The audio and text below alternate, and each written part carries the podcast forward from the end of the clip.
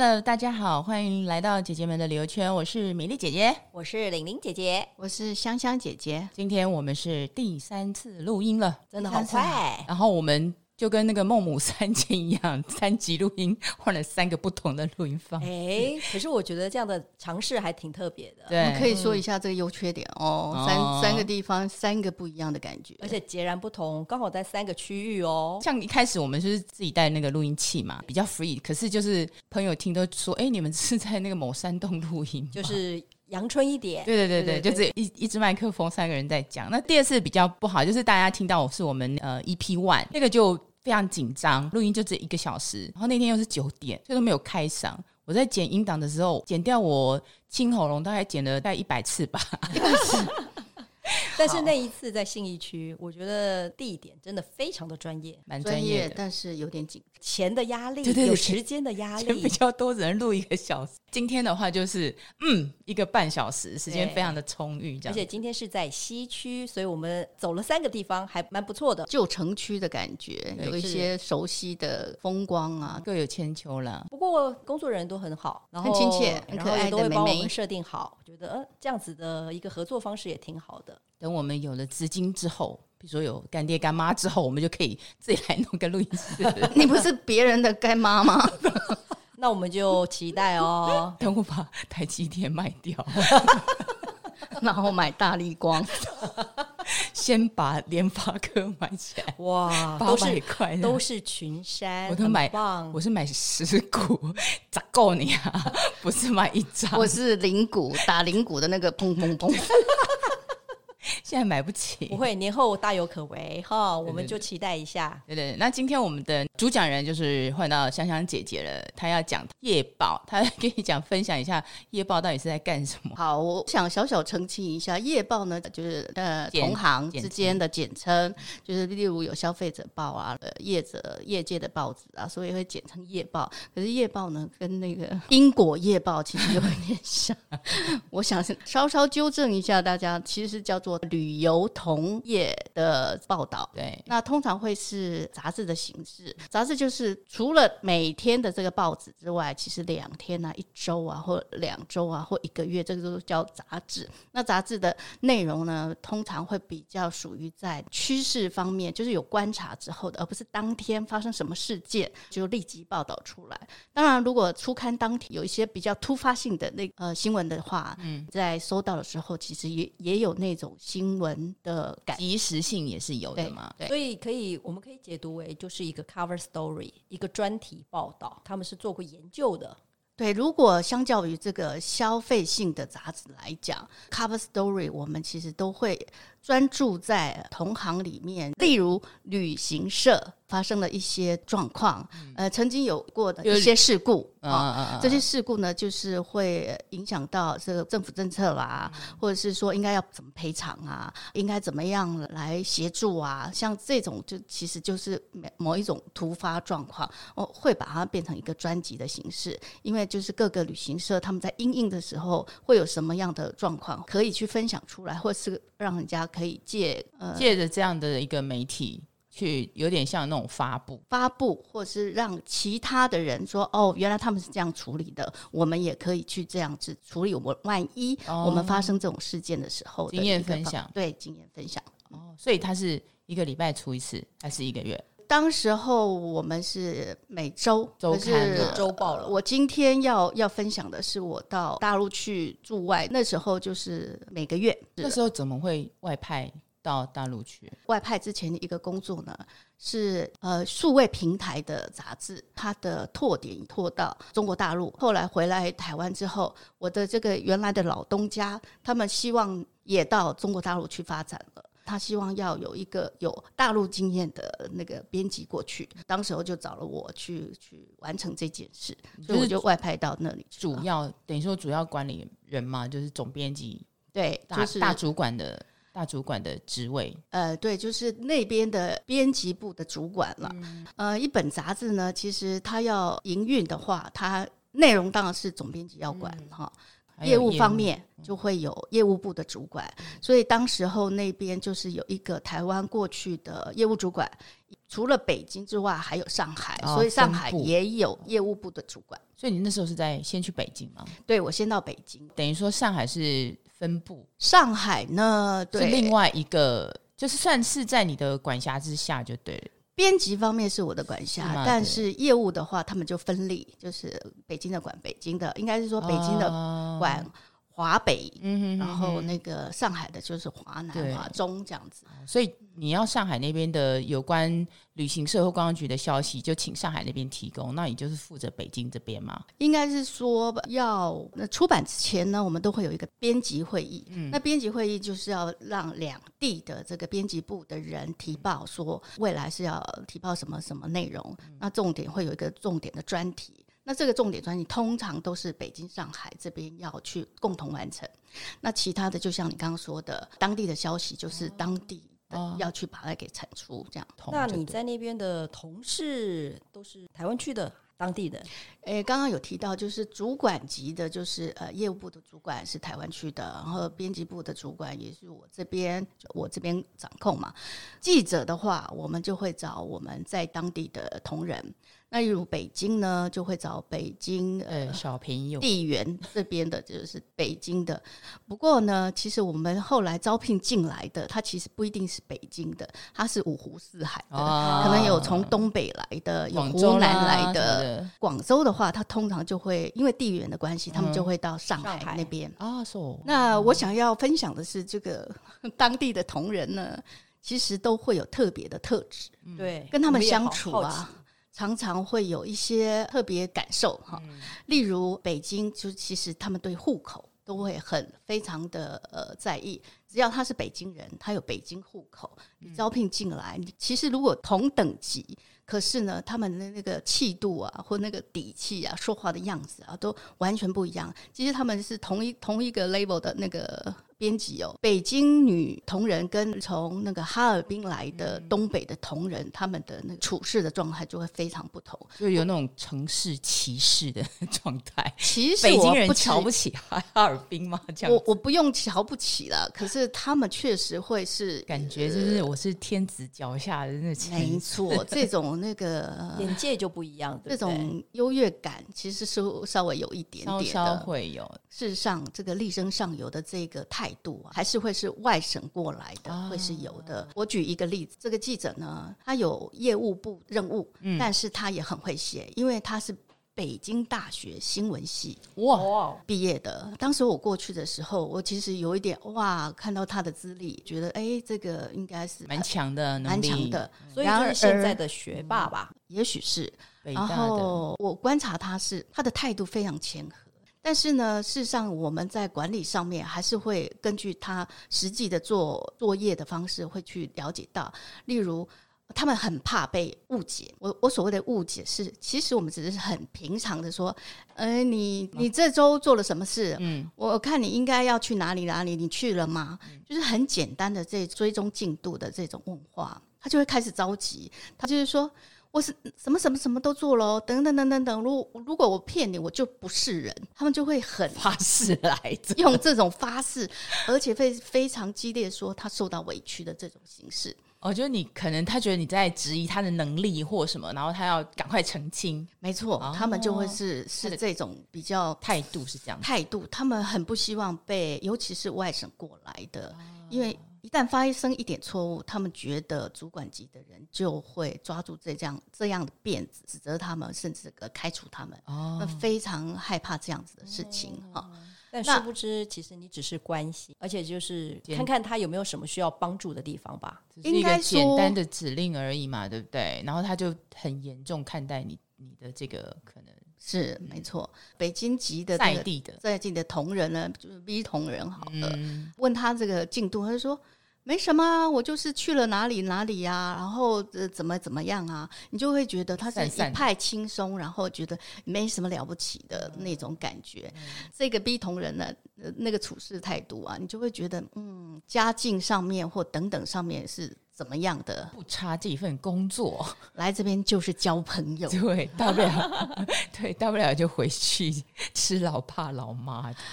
那又说回来，那个东北来的那个姑娘，她其实都一步一步的在学习当中。嗯，后来呢，她就找了自己去找了这个投资的公司，然后投资她变成当地非常土生土长的一本杂志。她就自自己出去创业啦。你想想看，她可以用这种创业的头脑就就去了。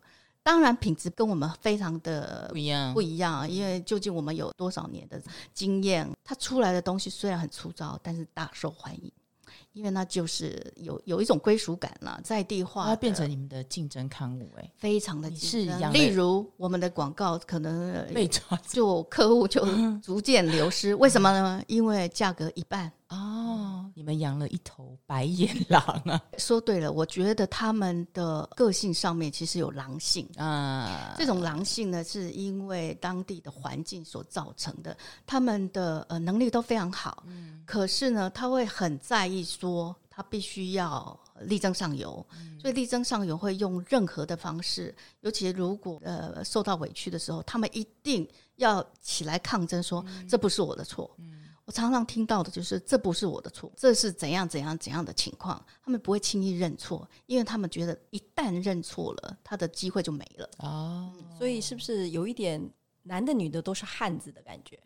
哎，这个是我觉得那边的女权意识比我们台湾强得多。他们那时候一个月薪水应该也没有两千五吧？哈，现在没有了，大概一千六，这么少啊？嗯。然后一千都有里面人民币，其实资方就是我们这边就会付所谓的五险一金啊。对了，那个其他什么养老险呐、啊，嗯、还有那个意外险啊、嗯、等等，还有所谓的公积金啊，退休用的吗？呃，也有，嗯、呃，就是公公用，未来你要用用在什么地方，你可以把它提出来的。所以老板付的也大概就三千二。就会等于是一半，比他的薪水还多的，所以。那既然讲到薪水，那你要不要谈谈你住在那边，你们的房租是怎么样的一个情况？房租吼，如果一般还可以，比较有一点一居一室这样子，大概那个叫做一居室，一居室，呃，就是一厅一房一厅啊。好，当时候我们的办公室是在，因为大家现在对北京应该都有一些的了解，说一环、二环、三环，它就是说从中心这样往。往外就是从扩散出去，房租对。当时候我们就是在蛋黄区，然后呢，我们为了要省交通的这个部分，所以呢，呃，外派的人都通常也是在蛋黄区。那刚刚有提到那个一居室，我当时候过去这这一居室，北京嘛，就要四千块。北京啊，对，北京就折合台币就一万多了耶，不止四五二十两万。两万，你还是算中等的，对不对？还有人去住那种八千的，对，那种高级 高级打工仔，他们就八千、九千、一万都有。那就是两个房间，现在搞不好更更多。现在肯定更多。对啊，不是说有到一万二、一万二的那个价钱。嗯、对，你刚刚讲是同事嘛？那如果说，那你跟那些那个旅游局的旅游局局长，呃、因为你应该你的职务可以碰到蛮大官的嘛，比如说。某某旅游局的局长啊，什么的，因为我外派的地点是北京，北京，嗯，因为我们是民间机构嘛，而且是用旅游这样子的角度过去，嗯、所以其实某一个程度上面，我们必须要跟政府打交道，就所以我们一定要符合当地的规矩，嗯、然后当地的法律最重要的，因为。刚刚去，其实会很多都不是太明白，嗯、尤其管我们这个部分的那个机关，我们一定要过去。嗯、所以，其实旅游的最高单位，当时候叫做国家旅游局。哦、不过，他们现在在二零一八年的时候就变成一个部，叫做旅游与文化部。哦，嗯、因为跟那个新闻什么有相关的报道的什么的，就跟文化部有关。对，旅游其实也是文化的一部分啦。嗯当时候就要常常去跟这个请安局长，对局长级的，因为啊，可是局长级我们一下子也都见不到，嗯、所以我们常常就会从他的周边的呃助理啊、秘书来先打好关系。中国大陆它有一个特点，就是他们的局长。跟秘书都一定要同姓，可能要避免有一些同姓是同姓名还是性别？同性别哦，就是男的局长，嗯、就是男的秘书。对，怕有一些办公室的暧昧这样。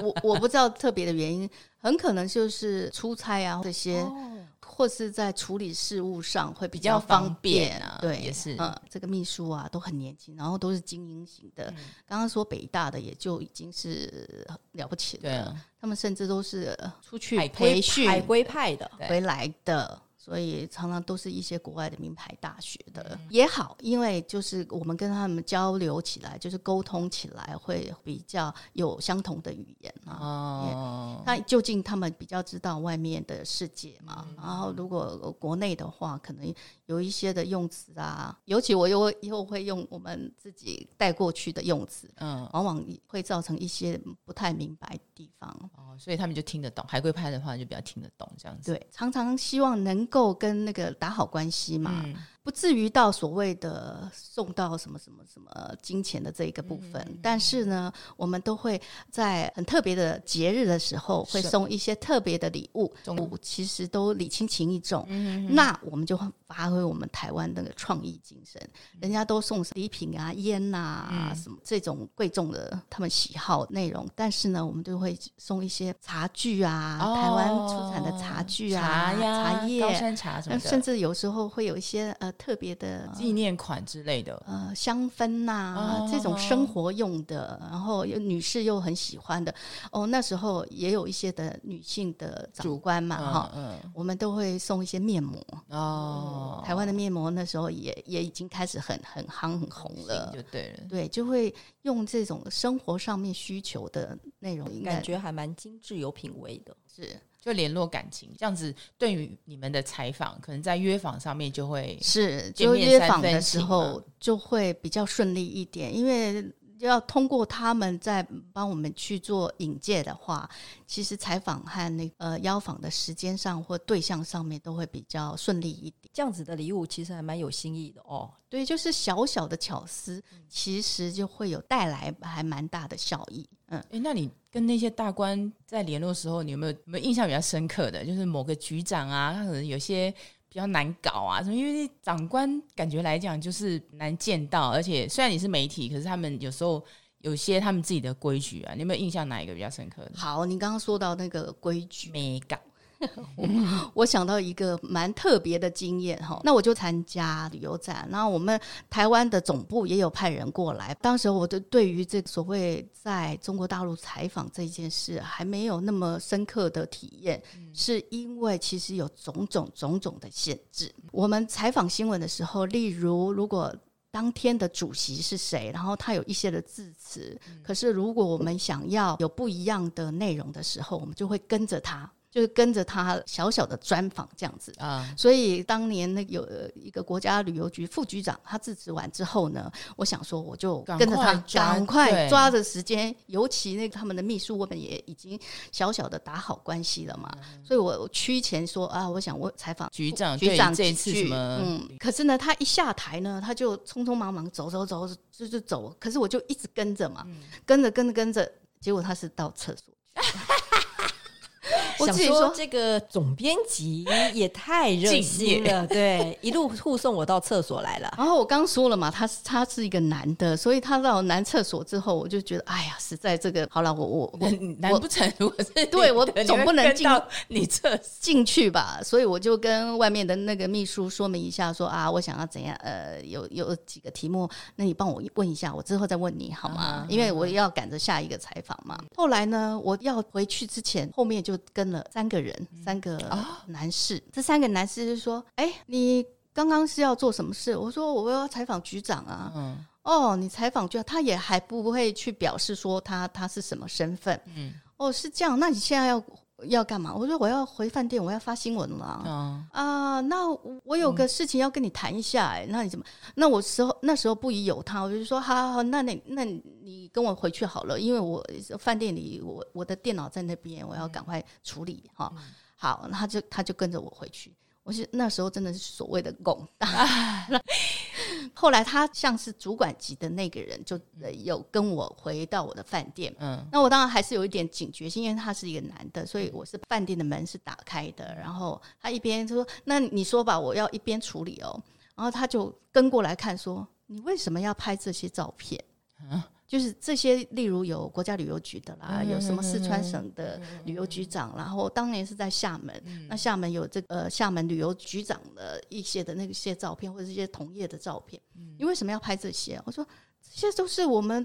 同业的人啊，然后他们讲的话都很重要啊，嗯、对于未来的旅游呃发展是有有一些看法的，嗯、我们要把这些观点写出去啊。嗯、我是做了一些的解释，那他还是觉得嗯这样的行为是怎么样？但是我那时候因为实在是在。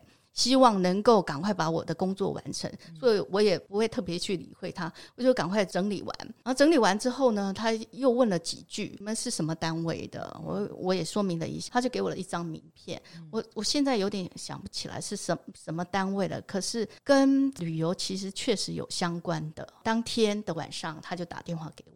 嗯、他说我们有一些这个跟刊号相关的事情，嗯、他就可能顺着我的话，就是说我们在呃出版的，嗯、他就希望我能够过去。嗯、我想说，哎，跟旅游相关的，我抱着跟驻外的单位开始被叮嘱要检查，是的，我就去了那个地方。那个地方确实是请我喝茶的，没错，啊、前面有表演啦，然后是一个喝茶的地方，嗯、是一个公共场合，嗯嗯、所以我自己其实没有太害怕。嗯。过去以后，他就喝茶，就又再问我一遍，嗯、说你们到底是在做什么的？我才开始觉得把你当间谍啊，我觉得是，嗯，因为你拍太多。可是那时候去旅展，很多跟你一样的媒体呀、啊，对，但是我们都分头去采访了。我们有，哦、就像我刚刚说的，我们要做一个专题之前呢，都会先派派任务。例如，我就要负责中国大陆这边的各个长官的采访。嗯所以你就被盯上了，对，所以我就很负责的去盯着这些的 旅游局。我觉得你可能他可能看你太认真，跟到厕所去。可是可能盘问我一下子，大大家觉得我也没什么特别了不起的，没什么是是什么地下工作者之类的。就喝完茶之后就还好，就放过你了嘛。对，就放过我了。哦、是，就是等于说你是。算是无害的媒体，他觉得哎，你可以通过我们这一关的，对，然后那也类似像这样子的情况。哦，所以我们去采访，我们认真采访，其实还是会被盯上的。对，哎，我没有碰过这种的，可能你是驻地的，所以出门在外结交朋友还是重要的。我还我觉得你还蛮 临危不乱的，要是我一定一定。他他来问我，一定我就吓到了。我觉得应该是当时候并没有想到那是危险的啊，也不就是你没有想到他其实是来检查你的身份的，就是他其实已经怀疑。嗯，怀疑你的身份，所以他才一问再问，一问再问，这样没错。还好你过关了，哎，安全回台湾了。对，安全回台湾。其实，在那一边，我反而觉得那边有不一样的视野啦，带带给我在那边不管采访的对象啦，或者是相处的当地的同仁啊，都有给我呃生活上面或者是前的采访经验上面都有不一样的翻转。制式印象有稍稍改观就对了，改观很多。其实他们的精英其实真的非常精，因为你想想看，他们有几十几十亿的人，然后每年要出来工作的业算亿吧，嗯、然后要再出头出来，所以就会培养出他们那种狼性。在北京工作的都是各省的状元，有可能，有可能真的是，所以那个竞争激烈，我觉得要多学习这方面。不用了，混吃等死就好了。台湾现在很安全，现在流行，对不对？你现在等着养老，阿姨，我不想再工作了。那你在采访要喝酒吗？可能因为我们是身份女性身份的关系，多少有一点。可是你如果说是那个跟着旅行社，比如说台湾的。像我就曾经跟着那个台湾的旅行社去啊，好可怜哦。他们那些旅行社，他不能拒绝，因为他们那那边的文化就是这样。我去那个内蒙古采访旅行社老板，他是带团的哦，中午就开始，大家就开始那个交杯这样子。可是他就是必须喝。像我们记者还好，有时候他们来那个敬个酒，我就意思一下、名一下。如果跟你讲说干杯什么的啊，我们喝喝不下什么什么的，他们不会为难你。可是我看每一个旅行社的都是一路干到底。嗯，然后你那时候就觉得哇塞，大家是怎样以酒会友，或者是以酒看看见仇人，这样互相拼酒这样子。那时候那个两岸的那个拼的那种感觉，就我就觉得还蛮明显的。我这边的经验会反而是比较没那么明显，是不是？也不是，就是说没有所谓两岸的这件事，哦、应该是说，如果我们去拜访，例如山西省好了，哦、山西省旅游局，就是我们这个媒体跟他们的旅游的相关人员或机构去做一些拜访，然后当然，例如他们就会请客啦，嗯、或是我们会请客啊，嗯、就会只有我们这样双方。那、嗯、因为我跟我的那个业务部的主管都是女性，反而这一块没有那么被强调，比如说有多会喝啊，多了不起啊，就是。你一定要喝啊！你一定要干嘛？可是，在很多的这个言语交谈上面，我们就要。发挥我们台湾女性同胞的特色，我们常常课纲吗？我就跟那个我们的那个业务就会常常会有插诨打科是一定有的，啊、然后都是讲我们这边的很特别的一些有趣的事情啦。就你你一言我一语，然后对他们来讲就是新鲜的啊。文化上对不对？对，文化上面我们会说我们台湾女生是怎么样啊，然后我们生活上是怎么样啊？他们一听起来就是特别的，而而不会一定强调用喝酒来增加现场的那个。那个气氛。哦，所以所以我跟我的那个就配合很好，我的业务主管就会配合的很好，嗯、不管是赞美对方啦，或是呃说明一下我们的工作的内容啊，都会用比较可爱或是有趣、风趣这样的方式让他们松懈感情，因为我相信那个商场上要喝酒，其实都是希望用酒来酒精来这个松懈现场的气氛嘛。嗯那我们的方式就会用对谈的方式。哦，对，环境不一样，然后身份对。也不太一样，因为你们是媒体，所以可能就他们就觉得可能不能用喝酒文化这个来谈工作，就是比较专业吧。对，那个喝酒文化还是有，不会演，他们还是有，他们还是会有这种的情况，会另外另外一个角色嘛，就像刚刚说我们打好关系，我们的送礼的那个那个创意就会让他们很惊喜，很喜欢。那你这样去住多久啊？我是二零零四年去，然后二零零八离开，有四五年，对，有四五年。后来你有来来去去啊？其实那比较长的就是那个四年的时间嘛。对，就是四年住在那边，有没有什么需要习惯需要吃的啦？还有是住的，有没有跟台湾不一样的地方？吃的就是非常不方便，因为我本身是素食，对，素食。当时候去啊，就会跟他讲说，素食其实他们其或素食他们都不太理解是什么，嗯、就是说可以帮忙准备一一份素食的嘛。哦、那他他们准备了，可是有有就是 鱼肉套餐。他们认为鱼就是素的，就不是肉了。他们觉得荤食就是肉，肉就是有猪肉啊、牛肉啊、羊肉、海鲜，在他们的脑袋里面不算素，就是吃素的人吃的。然后说，那那我说，哎，那炒一盘青菜好了，好，那青菜上也是炒了猪肉的青菜。他他给你青菜没错，对，所以他们对这一点是还没那么熟悉啦。嗯嗯。还有就是他们口味非常非常重，简简单单的一盘炒青菜也是。咸到一个哦哦，他觉得盐巴是不用钱的那种感觉，就是很咸就对了，对，很咸，所以那个白饭通常就会吃的很多。有很有适应吗？后来还是没有办法？后后来有适应了，反而回来台湾就是吃的这些大呃台湾的菜怎么那么清淡？诶，所以你那个时候也有流行所谓的阿姨文化吗？阿姨呀、啊，其实那个会是必备哦，因为在驻外的生活，其实啊，真的你一定要利用所有的时间都在工作上面，常常没有时间打理。当然，我们也觉得有这个阿姨可以来帮忙的这件事，我觉得是对对啊，天大福利。就是他们的人力其实是比较。便宜的嘛，对，可能是他来一一两个小时，不用花多少钱，对，然后他就可以帮你收拾的很好。当然你，你你必须对他有一定的那个信任啊，因为你把钥匙交给他，平常上班的时候他就进去打扫，那甚至也可以请他帮你做一两餐。那这个对于外派的人来讲，其实是减轻很大很大的负担，嗯、因为有阿姨做菜了，所以你就可以指定他说他应该可以煮。淡一点啦，然后只煮青菜啦，不要有鱼有肉，这一块就会减轻很多当时候外派的不适应。那所以阿姨也可以帮你们煮家乡菜吗？这个可能要教给教他哎、欸，要教他怎么煮哎、欸。然而我并不太会料理，所以我常常会到那个也是台湾同胞的家里去，他他们已经把阿姨训练的。非常会做台湾味，然后所以常常会到他们家去做客，然后吃到那个台湾味，金价白菜老老 那个入口的感觉就对，这就是台湾味，然后就会非常的思念。当时候虽然是那个啊、呃，三个月回来一次，可是往往其实如果工作上面的关系的话，半年回来一次或一年回来一次，其实是常有的事。